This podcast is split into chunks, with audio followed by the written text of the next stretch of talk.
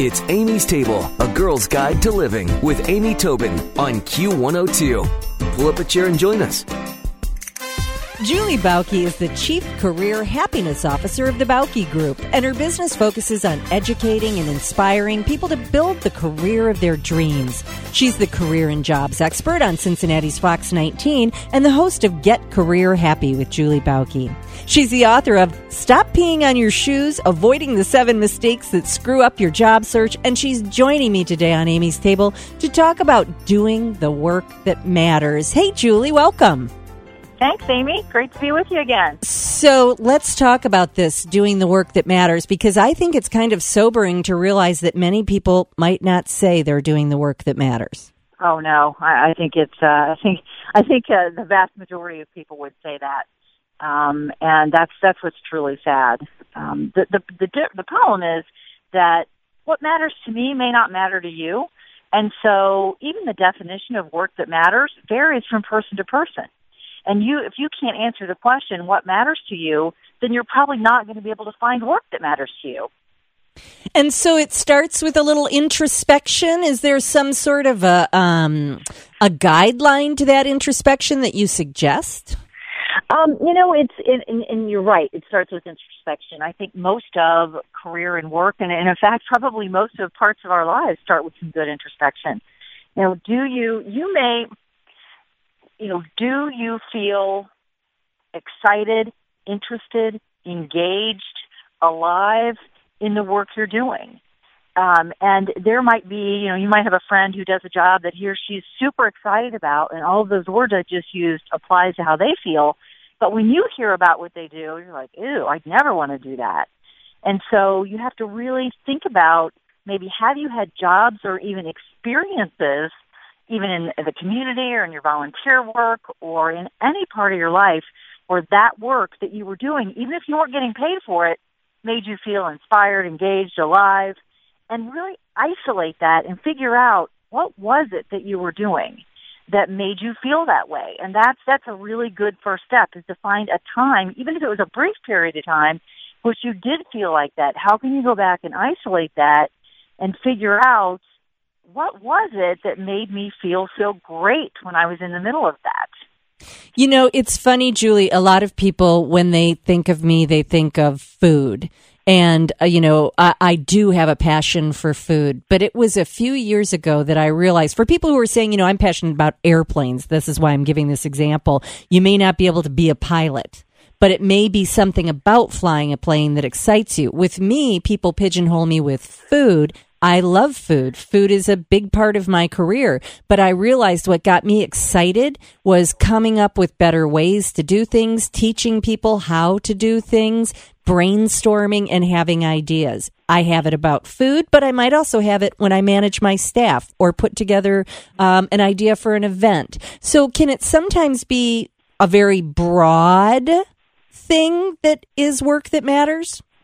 Yeah, that's that's actually great insight that you had there because what what was going on was you were having those experiences that get you excited with food, but then you kind of you you you took it up a level and were able to look over it and say, okay, so what is it about food, and then how you described what you really love to do. It's bigger than food, and that that what you articulated can be taken to all kinds of different places. And so, yeah, I mean, that's, that's exactly what I'm talking about. You have to figure out, um, what is it? What are the behaviors, the actions? What skills are you using? And how do you take it more broadly and take that, that, that whole picture of who you are to different places. And so, yeah, well done.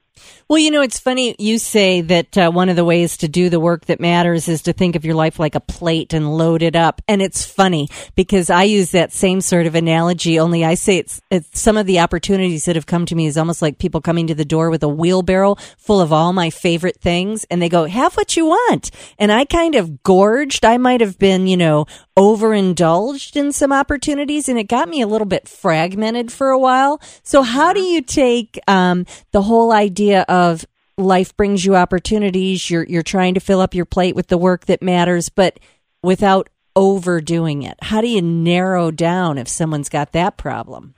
Well, you know, it's interesting. There are, when we look at the things that we like to do, sometimes we say, well, because I like to do this, I'm going to make a career of it. And then we find out when we've made a career of it, it's too much. You know, we've overindulged on that thing. And so it, it really is a little bit of trial and error. So think about like a smorgasbord. So you're going to take, keeping with that plate analogy, you're going to take your plate through the smorgasbord or the buffet and you're going to maybe try a little bit of something before you go back and put more on your plate. And so you figure out with each thing that you're potentially interested in that you think is piquing your interest in some way, how can I get a bite of it? How can I find out what it's really like to cook for a living or to you know be in um, maybe a, a caregiving or a support role maybe people tell you what a great caregiver you are, but you find that doing it 40 plus hours a week exhausts you. So how can you step from thinking that I might like this work to trying it out? Right. To stepping into it. And you, you have to, it's almost like you have to have your internal barometer that says, ooh, you know, I've found that I can do this maybe two days a week, but when it gets over two days a week, it's too much. Right. So, okay, so then how do I balance that plate out? So it's like too much dessert. How do I balance that plate out with some other things that are going to give me the plate I want? And it really is trial and error. There's no magic answer. And I think we all hope that we're going to stick that under our pillow and the career fairy is going to come overnight and the answer is going to be there. But wait, there's no career fairy, Julie? Oh man, Darn I it! wish I could become that and just have my magic wand. I would definitely wear a pink tutu. and, uh, you know, that would be big fun, but I haven't figured that one out yet. well, you know, you, you bring up such a good point, though. We are responsible, and it is up to you to, to try and to be intentional. I love that you use that word, look for what you want intentionally. But one thing I notice is I, somebody once said, What do people turn to you for? And that's kind of probably where you belong. Exactly. And what do they not turn to you for? Right. You know, um, so what are people coming to you and saying, you know, you're really good at this? And it might even be listening or problem solving or creative thinking or, um, you know, just crazy wild ideas or help with uh, looking at data and figuring out what it says um, or help selecting color. I mean, there's a million things. People will tell you what you're good at if you pay attention. But what we do a lot of times is people come to us and they're, oh, you're good at this. You're like, oh, no, I'm not. You know, what's our first thing? Oh, instead of saying, you know, thanks, how can I help? Oh, and that's no big deal. Oh, you're so great at that. Oh, it's no big deal. No, people are telling you what you're good at by what they come to you for. Right. And, silence is deafening on um, you know, what they're not coming to you for. And it's probably pretty close to how you see yourself. Pretty close. But there's that, you know, last 20, 20, 25% of self-awareness uh, that, and, and maybe we even know, but we poo it because we're not really good at saying what we're good at. We're better at saying what we aren't good at. And, and that's because we try, oh, I don't want to brag. I don't want to brag. You know, I right. got to be humble here. No, I mean, there, there's a lot of space between accepting what our strengths are and bragging. And, uh, you, know, you have to on, walk on telling everybody how you awesome. Here's the 10 things I'm awesome at. Please sit down and listen. you know, but it's really about just having the confidence to say, you know, that is something that I enjoy and that, you know, I've gotten good at over the years. And Well- if that, if anybody sees that as bragging, get rid of that friend. Right, exactly. Well, Julie, I can say personally that every time I've had any kind of a, a discussion with you about what's going on in my career or some of the, the things, challenges that I face, your insights are so spot on and so good. You really can peel away the layers and listen to what people are really saying. So I, I, I like that about you, Julie Bauke. That's what people come to me for, right? That's right. That's what they turn to you for. But that's what I'm saying. You're you're really you know the living, breathing, breathing proof that your your concept and your ideas work, and I appreciate it. So, again, you got to check out thebaukegroup.com. I'll put a link at amy-tobin.com as well, but there you can find out more about Julie Bauke and doing work that matters. Julie, thank you so much. You. Stick around for another helping from Amy's Table on Q102. Q! Q102.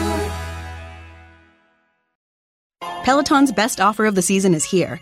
Get up to $300 off accessories when you purchase a Peloton bike, Bike Plus, or Tread. Choose from a variety of accessories like our cycling shoes, a heart rate monitor, non slip grip dumbbells, and more. If you've been looking for a sign to join Peloton, this offer gives you everything you need to get going. This limited time offer ends November 28th.